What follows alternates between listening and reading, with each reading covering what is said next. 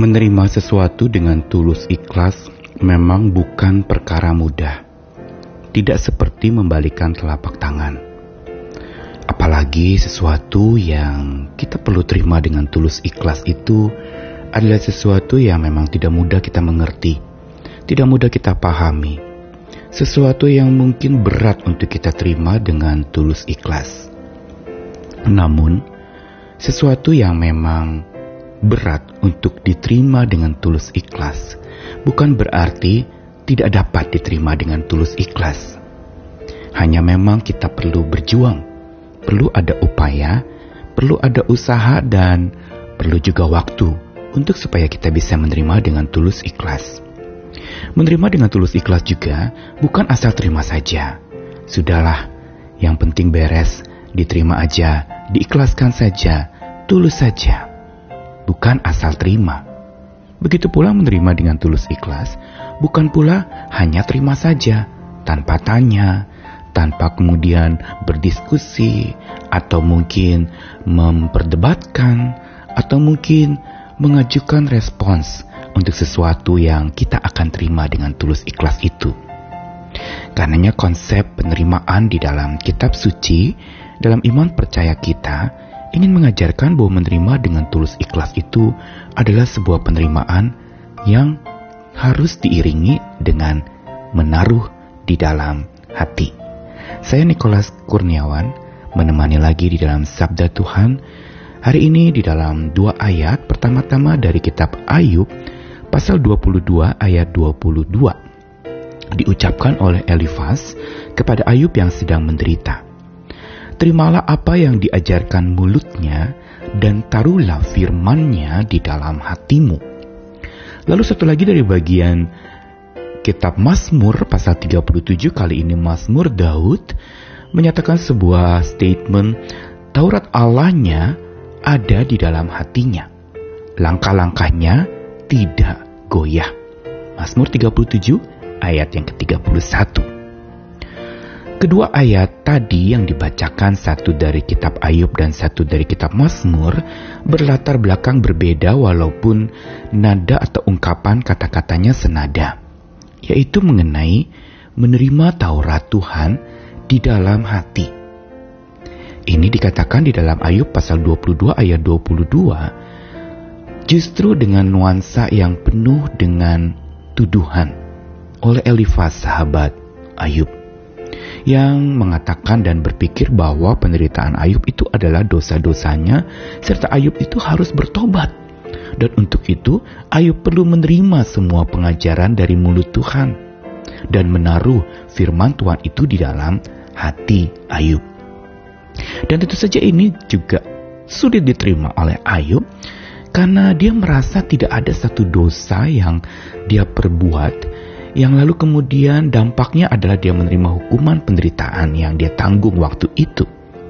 Sehingga apa yang Elifas katakan sekalipun nuansanya adalah nasihat yang sangat bermakna untuk menerima apa yang diajarkan Tuhan lewat perkataannya dan menaruh firman Tuhan di dalam hati.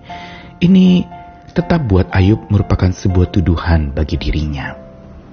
Nah berbeda dengan konteks Mazmur 37 ayat 31, Daud justru dengan penuh bukan tuduhan tapi keteguhan. Dia menyatakan bagaimana seseorang bisa kuat di dalam menghadapi berbagai macam problema hidup.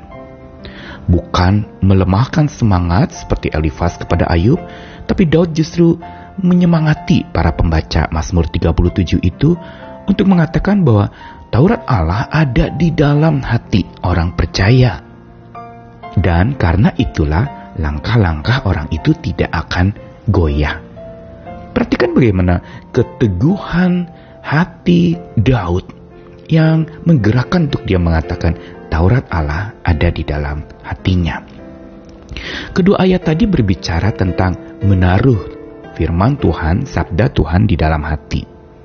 Dan menerima serta menaruh ini adalah dua hal yang penting satu kesatuan yang tak terpisahkan untuk supaya kita bisa menerima segala sesuatunya dengan tulus ikhlas, kita perlu terlebih dahulu menerima sabda Tuhan dengan tulus ikhlas sambil menaruhnya di dalam hati dengan keteguhan seperti yang Daud ungkapkan. bukan dengan penuh tuduhan. Karena perbedaan keteguhan dan ketuduhan, keteguhan itu melegakan. Keteguhan itu membuat kita kuat. Tapi tuduhan selalu melemahkan, penuh dengan sebuah prasangka dan curiga.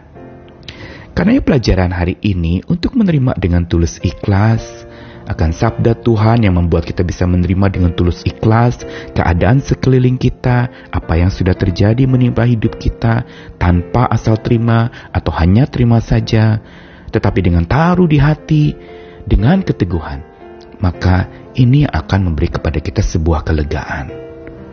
Karena tuduhan akan membuat kita justru makin sulit untuk menerima dengan tulus ikhlas. Tapi menaruh di hati dengan teguh, itu berarti benar-benar ada sebuah kelegaan. Ada sebuah keikhlasan yang penuh, yang bukan sekedar asal terima, atau hanya terima saja, tetapi sungguh-sungguh membiarkan Tuhan bekerja. Seperti kita menaruh sabda Tuhan di hati kita.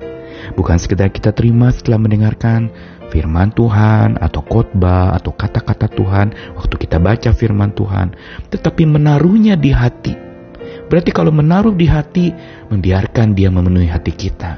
Menaruh di hati yang sebagai pusat dari hidup orang adalah berarti menjadikan firman itu pusat di dalam hidup dan menaruh di hati. Berarti firman yang ditaruh dalam hati itu akan memberi kelegaan memberi kepada kita justru malah kemampuan untuk menerima dengan tulus ikhlas. Karena kita taruh di dalam hati. Bukan main hati tentu saja makna taruh di hati itu. Juga bukan sekedar bicara hati-hati. Bukan main hati juga bukan sekedar hati-hati tapi taruh di hati berarti betul-betul membiarkan hati kita dikuasai oleh kekuatan kasih Tuhan hati kita dipenuhi ketika Tuhan kita taruh di dalam hati dan menggerakkan sikap kita untuk menerima dengan tulus ikhlas, maka kita akan menemukan sebuah kedewasaan yang penuh, yang hidup lepas dari segala macam tuduhan dan tidak mudah menuduh sesama kita, tapi dengan penuh keteguhan dan memperteguh pula sesama kita. Mari kita belajar menerima dan menaruh di dalam hati. Menerima sabda Tuhan sambil menaruhnya di hati, begitu juga menerima segala sesuatu dengan tulus ikhlas sambil membiarkan apa yang kita terima itu kita letakkan di hati kita. Dan tentu saja tetap dengan pasrah dan teguh kepada Tuhan kita. Apa pun yang terjadi, mari belajar kita terima dengan tulus ikhlas sambil menaruhnya di dalam hati. Tuhan memberkati kita sekalian. Amin.